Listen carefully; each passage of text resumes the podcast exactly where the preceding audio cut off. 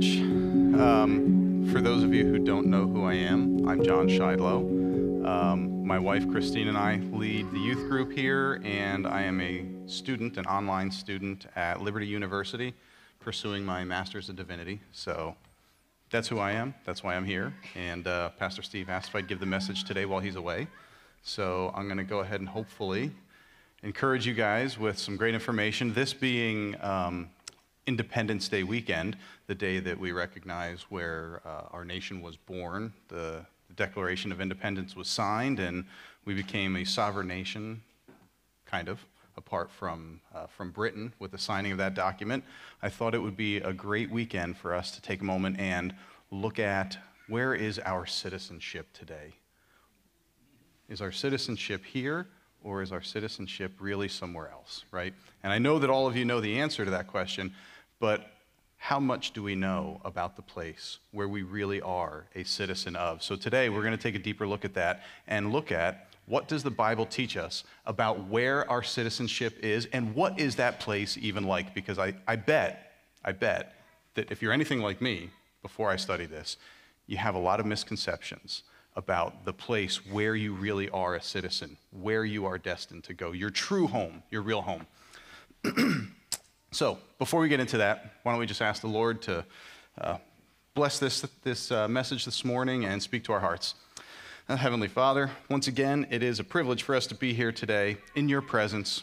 Lord, we thank you for this church, for the body that gathers here, for each and every individual, for every person, for all the work that goes on throughout the week, for those who are behind the scenes, who are doing things that nobody even knows they're doing, uh, yet they come and they faithfully serve you so that we could all come and enjoy this place and be sharpened like iron sharpening iron when we come. Thank you for Pastor Steve and Lorraine. Pray that they would enjoy their time off this weekend and uh, that you would watch over them and that they would be refreshed and rested with uh, whatever it is that they're doing. And once again, we just ask your blessing over this message. Help us to see you more clearly and to understand the future that you've prepared for us, that you uh, have in store for us. We love you, Lord. We want to see you more. We want to know you. And we thank you in Jesus' name. Amen. Okay, so where is our citizenship and why does it matter? Today, I want to leave you guys with hopefully four, four main points. One, citizenship really is a very significant matter, and we should care deeply about our citizenship. your connection with your citizenship will influence how you behave. What nation are you a citizen of? That will influence whether or not you go to war, who you're fighting for, where you're going to fight, these kinds of things. Our citizenship is ultimately, ultimately determined by God.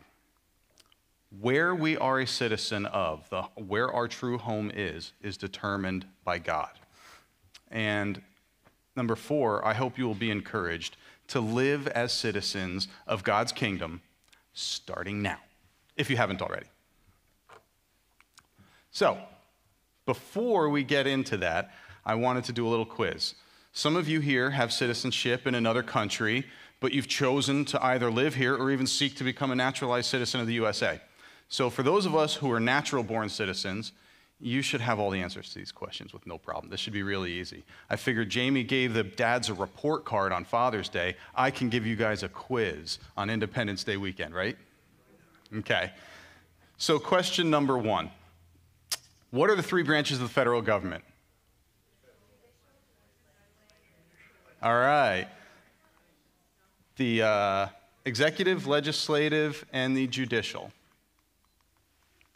I'm channeling Pastor Steve with the clicker not working. Good. Number two, what are the first 10 amendments to the Constitution referred to as? That's right, the Bill of Rights. Very good. And what are the freedoms documented in the First Amendment? S- speech, religion, assembly, press, and to petition the government. How many of you today feel like you really have the right to petition the government today? How many of you really feel like you have the right to free speech? Yeah, right. Wake up, let's wake up, right? What year was the Constitution ratified? Very good, close, 1789. The Constitution was ratified in 1789.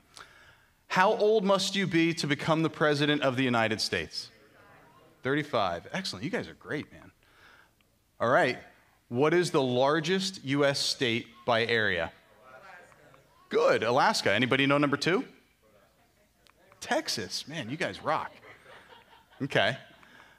How about this one? Let's see if I can stump you. What state is the most densely populated state, the most per capita per square mile? I was going to say you guys should all know that. It's New Jersey. Anybody know number 2? Rhode Island. You guys are awesome. Number 3? Massachusetts.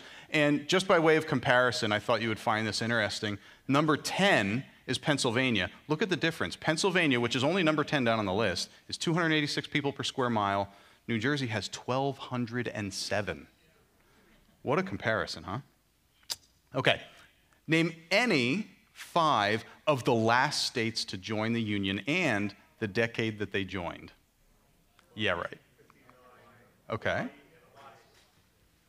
Here you go. Here's the list Oklahoma, New Mexico, Arizona, Alaska, and Hawaii. And look at the decades.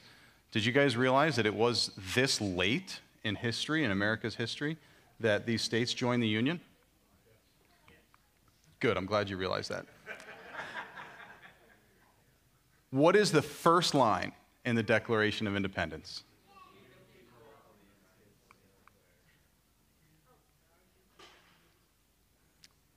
How many of you thought that it was something different than this? Yeah, that's right. This is our Declaration of Independence. It's what we're celebrating today. We didn't even know the first line. So, why, why did we go through this? Why did I put all of this up here? Well, I want to make the point that even though we're citizens of the United States right now, this is our home, this is where we live, we're here, right here and now, and there's a lot that we probably don't know about our, our nation. There's a whole bunch of, there are a whole bunch of questions that I could have put up here, and I'm sure that a number of us would have been stumped by a lot of them. And we live here right now. This is our home. How much more do you think we probably don't know about our future home, a place that we haven't even been or seen yet? Why? Because we only read about it in the Bible. And let's be honest, how many of us really dig in and search the scriptures to see what is the, what does the Bible really teach about heaven? Well, today we're going to look at that. We're going to find out about it. So, why is it important for us to learn about heaven? This is, um, I think, a big question, and I'm going to give you another four points about why I think it's important for us to learn about heaven. Number one, so we don't have any misconceptions about heaven. In Romans 11:25, we read, "I do not want you to be ignorant of the mystery, brothers, so that you may not be conceited. Israel has experienced a hardening in part until the full number of the Gentiles has come in." Now, Romans 11:25 is not talking about heaven, but I believe it's teaching us a principle. Paul, Paul is showing us that it's important not to be ignorant about theological truths. Heaven is a huge part of the reality of life for a Christian, and eliminating false ideas uh, and notions about its reality is extremely important. You'll see why when we look at more of the reasons for its importance. So, number two, God commands us to learn about heaven. In Colossians 3 1 2, we see, Since then you have been raised with Christ, set your hearts on things above, where Christ is seated at the right hand of God. Set your mind on things above, not on earthly things. You, ladies and gentlemen, we can't focus on the realities of heaven if we don't know anything about heaven or if we're if we have false ideas about heaven, we won't be focusing on the right thing. So you can't focus on the things of heaven if you don't know what the things of heaven are, I think is, is the point. Number three, it will inspire and motivate us to live for God. Philippians 3:14 says, "I press onward toward the goal to win the prize for which God has called me heavenward in Christ Jesus." If we focus on the end of the race, we're going to be motivated to run the race strong and do all the things necessary to make sure that we finish it well. In 1 Corinthians uh, 9 24 through 27, we read, Do you not know that in a race all the runners run, but only one gets the prize? Run in such a way as to get the prize. Everyone who competes in the games goes into strict training. They do it to get a crown that will, to, that will not last, but we do it to get a crown that will last forever. Therefore, I do not run like a man running aimlessly. I do not fight like a man beating the air. No, I beat my body and make it my slave, so that after I have preached to others, I myself will not be disqualified for the prize. So, again, I think if we keep our eye focused on the finish line, we understand the race that we're running, and we're looking as we're instructed to, we're looking heavenward, and we keep our eye focused, we're going to be inspired and motivated to live for God. We might make choices to sacrifice of our flesh that we wouldn't have otherwise made if we were distracted looking down at the things of earth. So we have to look up and we'll be motivated. And number four, it will help alleviate our fear of death. Philippians 1 21 through 26 says, for, for to me, to live is Christ and to die is gain. If I'm going, if I am to go on living in the body, this will mean fruitful labor for me. Yet, what shall I choose? I do not know. I'm torn between the two. I desire to depart and be with Christ, which is better by far, but it is more necessary for you that I remain in the body. Convinced of this, I know that I will remain, and I will continue with all of you for your progress and joy in the faith so that through my being with you again, your joy in Christ Jesus will overflow on account of me. So, regarding this fourth, point of importance, I want to tell you a little bit about a man named Vladimir Zelenko. Um, some of you might not recognize his name. Here's what Wikipedia has to say about Dr. Zelenko. Vladimir Zelenko, Zev Zelenko, 1973 through June 30, 2022. Yes, June 30, 2022. Dr. Zelenko just passed away. He was an American family physician and author for promoting a three drug combination of hydroxychloroquine, zinc sulfate, and azithromycin as a part of an experimental outpatient treatment for COVID 19 that he called the Zelenko Protocol. He also promoted unfounded medical advice, conspiracy theories, and misinformation about COVID 19 vaccination. On March 23, 2020, Zelenko published an open letter to US President Donald Trump, where he claimed to have successfully treated hundreds of COVID 19 patients with a five day course of his protocol. Zelenko's treatment protocol quickly gained notoriety with several media figures and various Trump administration officials promoting it, including Rudy Giuliani and then White House Chief of Staff Mark Meadows, despite cautionary messages from the health experts. If you couldn't tell, that was sarcasm in my voice as I was reading through that. So, Dr. Zelenko passed away this week, succumbing to a four year battle with cancer. He had a strong faith, albeit to the best of my knowledge, that faith did not include trusting in Jesus Christ for forgiveness of his sins. Nonetheless, he often described his cancer as a divine gift. Once he described it like this My cancer is what prepared me for the COVID 19 pandemic. Without it, I would not have developed my passion for searching for answers that others said wouldn't be found. And without it, I could not have held to the persecution and ridicule that I received for daring to treat patients. I've looked death in the eye, and I have been made ready to meet God. I fear nothing on this earth. So, brothers and sisters, that is what faith in actions looks like when we know the riches that await us on the other side of this life and we understand the depths of evil on this side of, the, of eternity, which seek to distract us and confuse us from seeing clearly those riches that do await us on the other side. Do you see why it's important for us to really understand what heaven is and what it looks like? We want to focus on that. We want to have our minds set on those things. I think a lot of people are not excited about heaven because they really don't understand what heaven is going to be like. Maybe we just haven't taken the time to look at what the Bible tells us about our life after this one, or maybe we're deceived by foolish notions the world has fed us through the media influences like books, TV, movies, and elsewhere. I'd like to give you a real world example of how this works. So, I knew a family. They emigrated here from Cuba. This was my first, my first job right out of college. Um, I don't know the full circumstances of their emigration to the U.S., but coming here was a miracle in their eyes. That I know for sure because I got to know them well. In fact, my wife Christine got to provide pediatric occupational therapy for their child that was born here in the United States uh, for a period of time while he was um, developing. Their older son was around 19 when I first met him.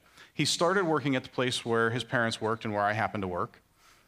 After having been here for a while and having found success in his new career here in the United States, he purchased what was at the time a very nice used car. It was a Dodge Stratus, a gold Dodge Stratus. I remember him telling me a story about communications he had with his friends uh, back in Cuba. He sent them pictures of his car and details of what his life here in the US was like. They told him he was a liar, and they dismissed his photos and the reports of what life was like here in the US as made up fiction. They just didn't believe him. You see, his friends, still in Cuba, had reliable information about what life outside of Cuba was like. If they would just give up the life they were living now and come to the U.S., they too could experience life like the reliable source that they had was testifying about. But they refused to believe. This is one of the reasons we shouldn't wait to give our lives to Christ. When we get accustomed to seeking after the things of the world and eventually, then we don't want anything to do with the things of heaven. We trade in eternal riches for the passions of fleeting things that rust and moths destroy, things that just do not last. So I think one of the reasons they rejected what he was telling them is because from their personal experience and history, they couldn't even imagine a place being as great as what he was telling them about. They just thought he was lying, trying to convince them of something that wasn't true. They instead convinced themselves that their friend was a liar and that his story was fantasy. Can't really exist, and it's just a fairy tale. Real life is only what they can touch, what they can see, what they can smell, and what they can experience, and all of that from inside of a communist island. The real world doesn't extend beyond what they know from their little world on the communist island of Cuba. I think this is how a lot of people on earth today see heaven. But we, as followers of Jesus, should not be ignorant of what the Bible says about heaven we should be able to dispel the myths and speak intelligently about what God has revealed to us regarding what we so eagerly look forward to. We should be like someone who's in Cuba, hearing a message from a trustworthy person who has left that place and been to another place that has more to offer than we could ever imagine. Hearing his message about how wonderful America is, and then spreading the news to all who will listen and believe and seek to go with us to a land flowing with milk and honey. Amen? All right, so um, that was what Mr. Zelenko said. Okay.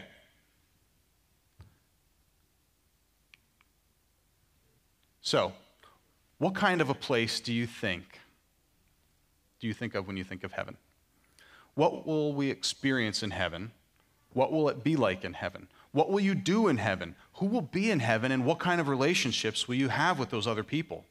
When do you get there, and what happens in the time between when you die and the end of times finally comes? What about after the end of days? What about all the people who have already died? Where are they, and what are they experiencing right now? Do you think the Bible has anything to say about all these questions, or do you think God says, just trust me, it's going to be all good?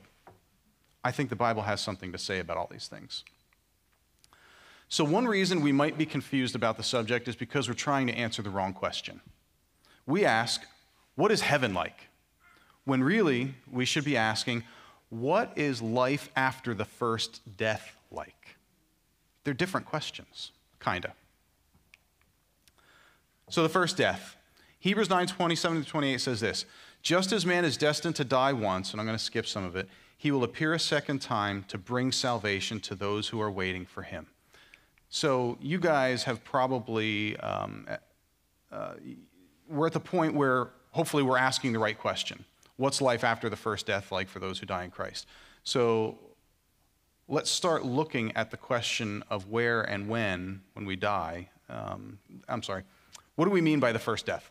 Most of us have never heard, uh, most of us have heard the saying, born once, die twice. Born twice, die once. You guys have probably heard that. If not, you just did. Let me explain what that means. Born once, a physical birth. You physically die, then you experience the second death, in what is referred to as the lake of fire, which comes after the great white throne of judgment. Born twice, a physical birth and then a spiritual birth by grace through faith when you confess with your mouth and believe in your heart that Jesus is Lord. Then you become exempt from the great, great white throne of judgment and the lake of fire. So, the second death Revelation 2:11 says, He who has an ear, let him hear what the Spirit says about the churches. He who overcomes will not be hurt at all by the second death. So, this is the biblical proof for what I just said to you. He who overcomes, he who by faith, uh, by grace through faith, trusts in Jesus Christ, overcomes. We do not have to worry about the second death. Revelation 26 Blessed and holy are those who have part in the first resurrection. The second death has no power over them. Revelation 20:14 Then death and Hades were thrown into the lake of fire. The lake of fire is the second death. I want to take a moment and, and make a point here. Notice, death and Hades are thrown into the lake of fire. What does that, what does that tell us? Hades and the lake of fire, they're not the same place.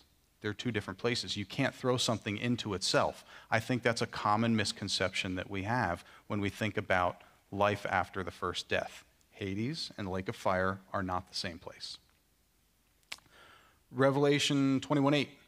But the cowardly, the unbelieving, the vile, the murderers, the sexually immoral, those who practice magic arts, idolaters, and all liars will have their place. Their place will be in the fiery lake of burning sulfur, the second death. So the second death literally is when someone is sent to the fiery lake of burning sulfur. Trust me, you don't want to go there. and notice the unbelieving are listed in with all of those other people. And truly, the unbelieving, that is the one that qualifies who is going to the lake of fire. Because all of those other things, we're all of those too, aren't we? Okay. So now we're at the point where we're asking the right question what life after the first death looks like for those who die in Christ. Let's start with looking at the questions of where and when. When we die, where do we go, and when do we go there? So, how many here today believe that when you die, you're going to the place where you will be for all eternity? Okay, so what you're saying is there are no layovers, no stops along the way, a direct flight from earth to heaven, and that's it. Your celestial travel is complete for all of eternity, right? After all, the Bible does say to be absent from the body is to be present with the Lord, and the Lord's in heaven. So that's it, right? Done deal. Don't need to talk about this anymore. Why did I even bring the question up? You might be surprised to find out that isn't exactly right. It's not exactly what happens. So, to help illustrate this, I want us to look at an interpretation of a timeline of eschatology. And for those of you who don't know, eschatology is just a fancy word for the doctrine or theology of the end times. What does the Bible teach us about the end times when all of this will pass away? Not everyone is going to agree with what I'm going to tell you the Bible teaches about the end times. And I see Jamie squirming in his seat, smiling back there. So he's someone who might not agree with what I'm going to put up here. In fact, some here today might think some of this that I'm going to present has already happened in history. So for those of you who have studied the subject and think that the Bible teaches a different timeline, you're just going to have to bear with me and entertain this perspective for a little bit. Because I think that what we believe about eschatology is going to influence and, and direct the answer to those questions that we just asked. When and where are we going? So here it is. This is a, a, timeline of eschatology. Starting from the left, the cross represents the death, burial, and resurrection of Jesus. Very simple. Notice the dotted line between the cross, the rapture, and the seven year peace treaty. This is because I believe that between these events, the Bible does not reveal the specific amount of time that's going to pass.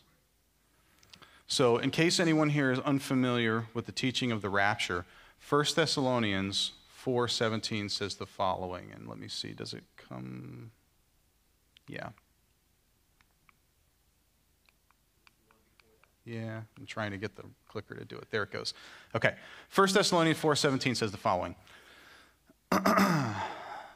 After that, we who are still alive and are left will be caught up together with them in the clouds to meet the Lord in the air so we will be with the Lord forever. So the word translated here as caught up, um, which we also refer to as the rapture, comes from the Greek harpazo, and it literally means just to be snatched up. Now, I, I want you to realize that the rapture is always described as an imminent event. That means it's not depending on anything else, and we don't know when it's going to happen. It could happen at any time, and you just don't know when it's going to happen. And that's demonstrated in this passage in Matthew. As it was in the days of Noah, so it will be at the coming of the Son of Man. For in the days before the flood, people were eating and drinking, marrying and giving in marriage, up to the day Noah entered the ark. And they knew nothing about what would happen until the flood came and took them all away. That is how it will be at the coming of the Son of Man. Two men will be in the field, one will be taken and the other left. Two men will be grinding in a hand, with a handmill, one will be taken and the other left. Therefore, keep watch, because you do not know on what day your Lord will come. But understand this if the owner of the house had known at what time of night the thief was coming, he would have kept watch and would not have had his house broken into. So you also must be ready, because the Son of Man will come at an hour when you do not expect him. Again, it's imminent. We don't know when, it could happen at any time. 1 Corinthians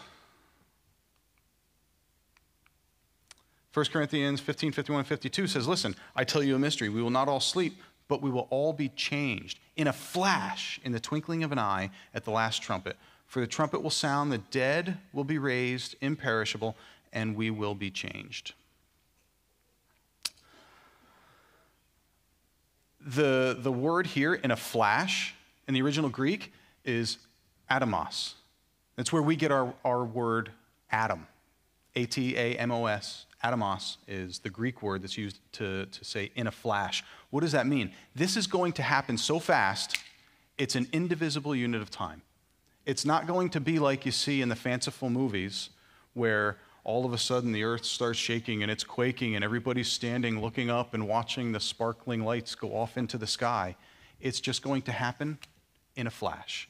Do you see why I say media has influenced and probably misguided our perception of heaven, where we're going, how we get there, when we go there? Because people don't know their Bible, they don't study. But you do.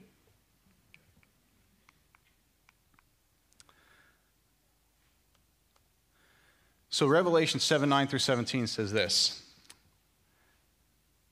Uh, hang on one second. I lost myself in my notes. After this, I looked, and there before me was a great white multitude that no one could count from every other nation, tribe, people, language, standing before the throne and in front of the Lamb. they were wearing white robes and were holding palm branches in their hands, and they cried out in a loud voice. Salvation belongs to our God who sits on the throne and to the Lamb. And the angels standing around the throne and the elders and the four living creatures, they fell down on their faces before the throne and worshiped God, saying, Amen. Praise and glory and wisdom and thanks and honor and power and strength be to our God forever and ever. Amen. Then one of the elders asked me, These in white robes, who are they and where did they come from? I answered, Sir, you know. And he said, They are those who have come out of the great tribulation they have washed their robes and made them white with the blood of the Lamb. Therefore, they are before the throne of God and serve him day and night in his temple. And he who sits on the throne will spread his tent over them. Never again will they hunger, never again will they thirst. The sun will not beat upon them, nor any scorching heat, for the Lamb of the center of the throne will be their shepherd. He will lead them to springs of living water, and God will wipe away every tear from their eyes. I believe that the main purpose for the Great Tribulation is for revival. It's so that those who go through that tribulation will turn back to God. That's why the tribulation happens. And I believe that that revival is going to happen in Israel, in the Jews. It's going to happen where they're going to finally acknowledge Jesus is the Messiah that they were waiting for, and they've had it wrong all this time. And I think that a passage that demonstrates this, and again, you can see on this timeline that that time period I'm talking about is right there near the middle, marked as the tribulation. It happens after that seven year peace treaty. And another um, passage that shows this to us is I think I passed it. I think it was Zechariah that I just went past. Yeah, Zechariah and Hosea.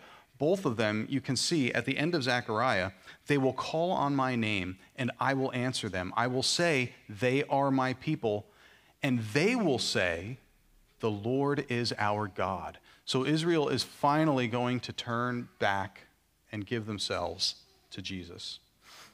And in Hosea 5:15 we read, "Then I will go back to my place until they admit their guilt and they will seek my face. In their misery they will earnestly seek me." Israel during this time of the tribulation, at least one third of them who aren't struck down are going to turn back to God. They're going to turn to Jesus.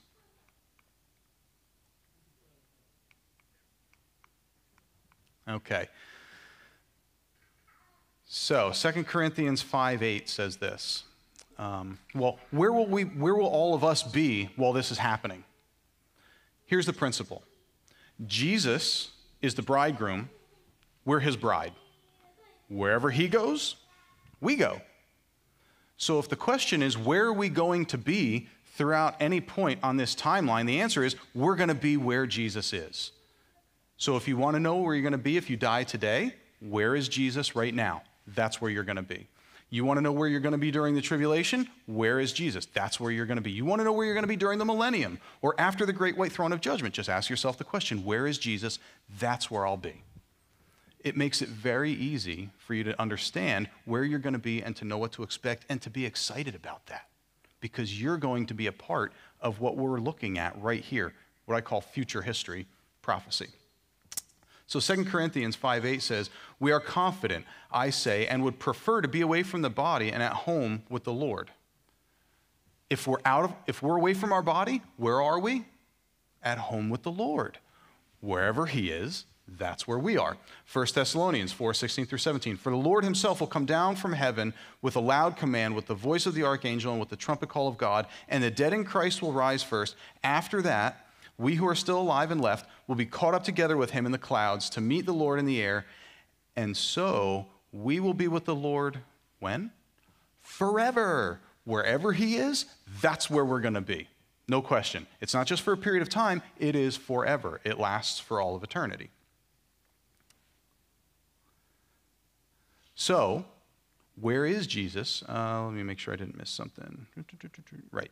So, where is Jesus during this period of time between the cross and the rapture? He's seated at the right hand of God. Colossians 3:1 says, "Since then you have been raised with Christ, set your hearts on things above, where Christ is seated at the right hand of God." Psalm 110, verse 1 says, The Lord says to my Lord, Sit at my right hand until I make your enemies a footstool for your feet. This is why Jesus returns to earth at the end of the tribulation. That's when his enemies have been humbled and made a footstool for his feet. This means we remain with Jesus in heaven until the end of the tribulation, at which point we come back down to earth with him. Revelation 19, 11 through 14 says, I saw heaven standing open, and there before me was a white horse whose rider is called Faithful and True.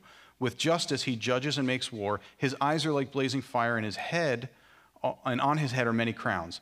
He has a name written on him that no one knows but he himself. He is dressed in a white robe dripped in blood, and his name is the Word of God. The armies of heaven were following him, riding on white horses and dressed in fine linen and clean. We are the armies of heaven referenced in this passage. We are. We're, those, we're a part of those armies of heaven that are referred to in that passage. Jude chapter 1 verse 14 through 15 says, "Enoch, the seventh from Adam, prophesied about these men. See, the Lord is coming with thousands upon thousands of his holy ones. You, church, are his holy ones. You are made holy by the blood of Jesus Christ." And, and those holy ones are coming to judge everyone and to convict all the ungodly of the ungodly acts they have done in the ungodly way, and all of the harsh words ungodly sinners have spoken against them. And again, in Zechariah 14:5, we see, You will flee by the mountain valley, for it will extend to Azal. You will flee as you fled from the earthquake in the days of Uzziah, king of Judah. Then the Lord my God will come, and all the holy ones with him. Again, when the Lord comes, who comes with him? You do. all of his holy ones. So when he comes down for that millennial period, you're going to be down here with him. Revelation 26 speaks about the millennium. Blessed and holy are those who have a part in the first resurrection. The second death has no power over them, but they will be priests and gods of Christ and will reign with him for a thousand years. Again, you, you folks are the ones who are going to reign with him for a thousand years. Where? Right here on earth. So, again, when I asked you if you have a one way ticket to the place where you're going to be, and that's it, no more celestial travel for you, it's not entirely true. So, if you focus on the end of the race and spiritual heavenly rewards, you're going to be motivated to live for the Lord all the days of your life that you have on this earth. You'll hold very loosely your treasures in this life and on earth, and you'll look forward to the treasures in the next life. You'll look forward to the experiences that you're going to have in the next life. I'll bet you that there are some young people who are sitting here today saying, I hope Jesus doesn't come back today. I just want to get married. I bet you there are some, some adults in the, in the group today who are saying, I hope Jesus doesn't come back today. I really want to start that business. I really want to see my grandkids. I really want, I really want, I really want. Because we're not looking forward to what's coming in heaven in, in our time with Jesus, which is going to be so much better than anything that you could have in this life. All right. So, what will it be for us like in paradise and as, as we wait for the millennium? Will we remember our family and friends? Will we have a physical body? Can people in heaven see what's happening on earth right now? I'm gonna, I hope to get through all these questions. I'm going to do my best to blast through them because I don't want to leave you guys hanging without knowing the answer to any of these questions. So now that we've looked at where, where and when, let's take a look at what, it, uh, at what it will be like when we leave this current life on earth. Here's the principle what we experience in the next life will be tied to what we did in this one. I want to re- I want to repeat that because I think that's just probably the most important thing that you need to get out of this message today. What you experience in the next life is going to be tied to what you did while you were in this life. Again, here's the principle. We are saved by grace, but we are rewarded in the next life by our works. And I'm going to demonstrate that to you here with uh, this passage from 1 Corinthians that says, by, gr- by the grace God has given me, I laid a foundation as an expert builder, and someone else is building on it. But each one should be careful how he builds, for no one can lay a foundation other than the one already laid, which is Jesus Christ. If any man builds on this foundation using gold, silver, costly stone, wood, hay, or straw, his works will be shown for what it is, because the day will bring it to light. It will be, a, it will be revealed with fire, and the fire will test the quality of each man's work. If what he has built survives, he will receive his reward. If it is burned up, he will suffer loss. He himself will be saved but only as one escaping through the flames. So hear me. I am not preaching salvation by works. You are not saved by what you do. You are not saved by your good works. You are saved for good works. The man who says, I believe in Jesus Christ, I receive him as my Lord and Savior, and goes on living the way that he did before he came to that place of professing faith in Jesus Christ, is a fool because everything that you're doing is going to get burned up in the fire. Who wants to spend eternity on the other side having everything they worked for burned up when you could have been storing up riches in heaven that will last forever? What, are the, what, what is the one thing that you can bring with you to heaven based on what you choose to do with your time in this life? Another soul. That's the one thing you can bring with you. So when you want to know, Lord, what are you asking me to do? What do you want me to do in this life? You should be asking yourself the question what can I do to influence other people for Jesus Christ? How can I live my life in such a way that people look at me and they see Jesus and they want to be with him? That is how you should be focused. That's what we should be looking for. Uh, so Luke 16, 19 uh, through 31 says this There was a rich man who was dressed in purple and fine linen and lived in luxury every day. At his gate was laid a beggar named Lazarus, covered with sores and longing to eat what fell from the rich man's table. Even the dogs came and licked his sores. The time came when the beggar died, and the angels carried him to Abraham's side. The rich man also died and was buried. In hell, where he was in torment, he looked up and saw Abraham far away with Lazarus by his side. So he called him, Father Abraham, have pity on me and send Lazarus to dip the tip of his finger in water and cool my tongue, because I am in agony in this place. But Abraham replied, Son, remember that in your lifetime you received your good things, while Lazarus received bad things. But now he is comforted here, and you are in agony. And besides all this, between us and you, a great chasm has been fixed, so that those who want to go from here to you cannot, nor can anyone cross over from there to us. He answered then, I beg you, Father, send Lazarus to my father's house, for I have five brothers. Let him warn them, so that they will not also come to this place of torment. Abraham replied, They have Moses and the prophets. Let them listen to them. No, Father Abraham, he said, but if someone from the dead goes to them, they will repent. He said to them, If they do not listen to Moses and the prophets, they will not be convinced, even if someone rises from the dead. So, this is a parable. A parable is used to illustrate a spiritual truth. So, hear me when I say this. Parables are allegorical in nature. The people and places and events, they're symbolic. They're not real. It's not something that actually happened. The characters in this parable are symbolic, but their experiences are not symbolic. Their experiences are the whole reason that Jesus gave us this parable. He wants us to understand what is the afterlife like. He wasn't telling us a story about two men who lived on earth so that we could know about some, some rich man and this guy named Lazarus. He was telling us a story so that we could understand what is heaven like? What is life after the first death like? So, let's make some observations about this passage. The rich man was fully conscious of his surroundings and those around him. We see that in verse 23. He remembered Lazarus and he knew who Abraham was. so in heaven, you'll remember your family, your friends, your coworkers.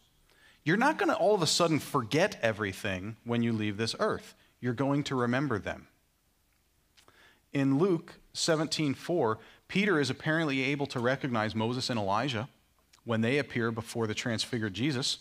We'll be able to we will be recognizable in the next life with real physical bodies, material bodies. So, question if you find yourself in heaven and you see someone who you knew, maybe even a loved one, who is in the torment of hell, how do you think you're going to feel about that? How do you think you're going to feel about the way you chose to spend your time while you're here on this earth? Do you see why looking towards heaven is going to motivate you to live the life that you're supposed to live? We have to keep looking up. We have to understand the truths of eternity. So, what we experience in the next life will in part be based on what we did in the life that we lived on earth. Look at um, uh, um, verse 25 and look at Luke 19 11 through 27.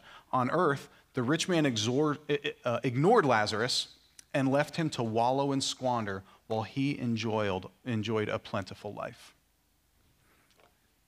If you see your neighbor living in squander. You literally walk by that person and they long to eat the scraps that fall on your floor and you ignore that person. Does the Holy Spirit really live in you? So, Jesus is not teaching salvation by works here. What he's demonstrating to us through this parable is what we do in this life is going to have an effect on what we experience in the next. So, there is a chasm between those who have died apart from God and those who have died in a relationship with God, right? We see that in this parable. Jesus gave this parable before he died on the cross for our sins. Before Jesus died on the cross, where did people go when they died? Well, before he died on the cross, they didn't go to heaven. Why not? Because their sins hadn't been paid for yet.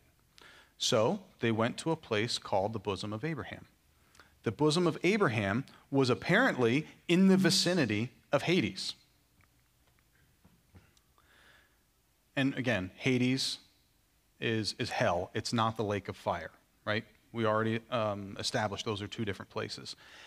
And, and Hades and, the, and Abraham's bosom, these were separated by a wide space that could not be traversed. You couldn't pass over from one to the other.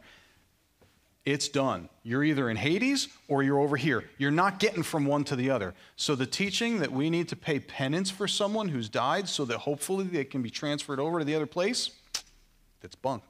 There's a chasm, you can't cross over it. If Abraham can't do it, I'm pretty sure none of us can. So after Jesus spent three days in Hades, he was raised up to heaven at the right hand of the Father, and all of those who were in Abraham's bosom went up there with him that day. So today, when we die, do we go to Abraham's bosom? Where do we go? We go where Jesus is. He brought all the, those who have died before his resurrection up there to heaven with him. And that's where we're going to go. That's where we will be. If you die today before the rapture, you are going to go be up there with Jesus where he sits, and you're going to have a real physical body as you're up there in heaven. It's not your resurrection body, but it is going to be a physical body. Eh, here's, here's another point the rich man was fully aware of his family on earth. We see that in verses 27 through 28. So, do you think you're not going to recognize your family when you get to heaven?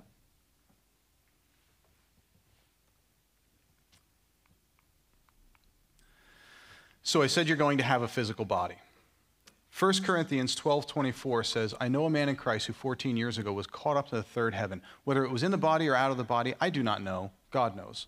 And I know that this man, whether in the body or apart from the body, I do not know, but God knows, was caught up to paradise he heard inexpressible things, things that a man is not permitted to tell. So, the word body is translated from the Greek word soma. This is the word used to describe a physical substance, the actual material of a tangible body. He was unable to tell if there was any difference between his body on earth and what he experienced during his short time in paradise. And a lot of biblical scholars believe that Paul was actually talking about himself here in this passage. Um, he was being humble and didn't want to say, I've had the privilege of going up to heaven, so he referred to himself in the third person. Apparently, this was a common use of, of language at that, at that point in time. We will not be disembodied spirits floating around in the ether. We're not going to be floating on the clouds, playing harps all day long, and you can come in and put your hand through me because there's nothing to me. You're going to have a real physical body.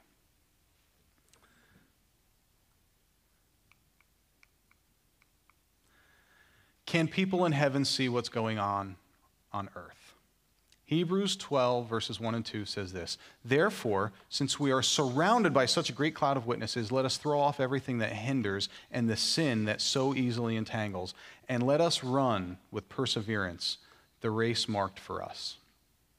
Hebrews 1, uh, so notice in this verse, let's make some observations. Not everyone is running in the exact same part of the race. There is a race marked out for us in verse 1. It's marked out individually. So, some of us here were made to be sprinters, some of us were made to be distance runners, and some of us were made for that really odd race, the 800 meter, where you pretty much sprint, but you do it for so long that when you're done, you think you're going to die. Regardless of which type of race was marked out for you, all of us are participating in a relay race. And it's our responsibility to receive the baton while then passing it on to the next runner to continue when we leave this earth. But you need to be running your race nonetheless. So, in the ancient world, athletic events were quite common, and often crowds would come out to watch the event. This was a common form of entertainment since Netflix hadn't been invented yet. While they didn't have smartphones or flat screens, there were theaters and coliseums with seating for large numbers of spectators. Think the Roman Colosseum. This is a picture of what Paul was painting for us. This is what the picture that Paul was trying to paint for us to see in, in this passage. He says, We are surrounded by such a great cloud of witnesses. Martus is the Greek word translated as witnesses. And this word can mean one of two things. It can either mean a person who testifies in a court of law, like we see in Acts uh, chapter 6, verse 13, which says they put forward a false witness, Martus, who said, um, This man incessantly speaks against this holy place and the law. So that's a witness in a court of law. Or it could also mean a person watching an event, like we see in Acts 7:58. Uh, this is the account of the stoning of Stephen. When they had driven him out of the city, they began stoning him, and the witness, the witnesses, Martus, laid aside their robes at the feet of a young man named Saul. These were just observers. These were people who were watching what was happening while Stephen was being stoned. So, this verse in Hebrews chapter 12, this fits the context of spectators, not those testifying of something, right? These are, these are, are beings who are watching what's happening. So, this leads me to a conclusion that I believe our loved ones who have died in Christ are looking down on us right now, rooting for us, cheering when we run strong, and rooting for us when we need to get moving again. I believe that my wife's mother, who passed away when she was 13, is looking down on us and is rooting for us and is saying, Go, run strong, finish, you can do it. They're watching. Because Paul uses the word cloud, it gives us the impression that the spectators are watching from above. So, again, I'm not saying that, it, that Scripture explicitly teaches this, what I am saying is, I think it's implied. I think it's implied that the witnesses from above are watching us from heaven. Luke 9 28, verse 31 says this about eight days after Jesus said this, he took Peter, John, and James with him and went up to a mountain to pray. As he was praying, the appearance of, of his face changed, and his clothes became as bright as a flash of lightning. Two men, Moses and Elijah, appeared in a glorious splendor, talking with Jesus. They spoke about his departure, which he was about to bring to fulfillment in Jerusalem. How did Moses and Elijah know what was happening on earth at that moment? How did they know about Jesus' impending departure? Based on what we read in these other passages, I think that the answer is pretty obvious. They were watching from above. Could it be that God is up there with a bullhorn saying, All right, everybody, here's what's going on on earth right now? Sure, that could be what's going on, but I don't think that that's what Scripture seems to be teaching us.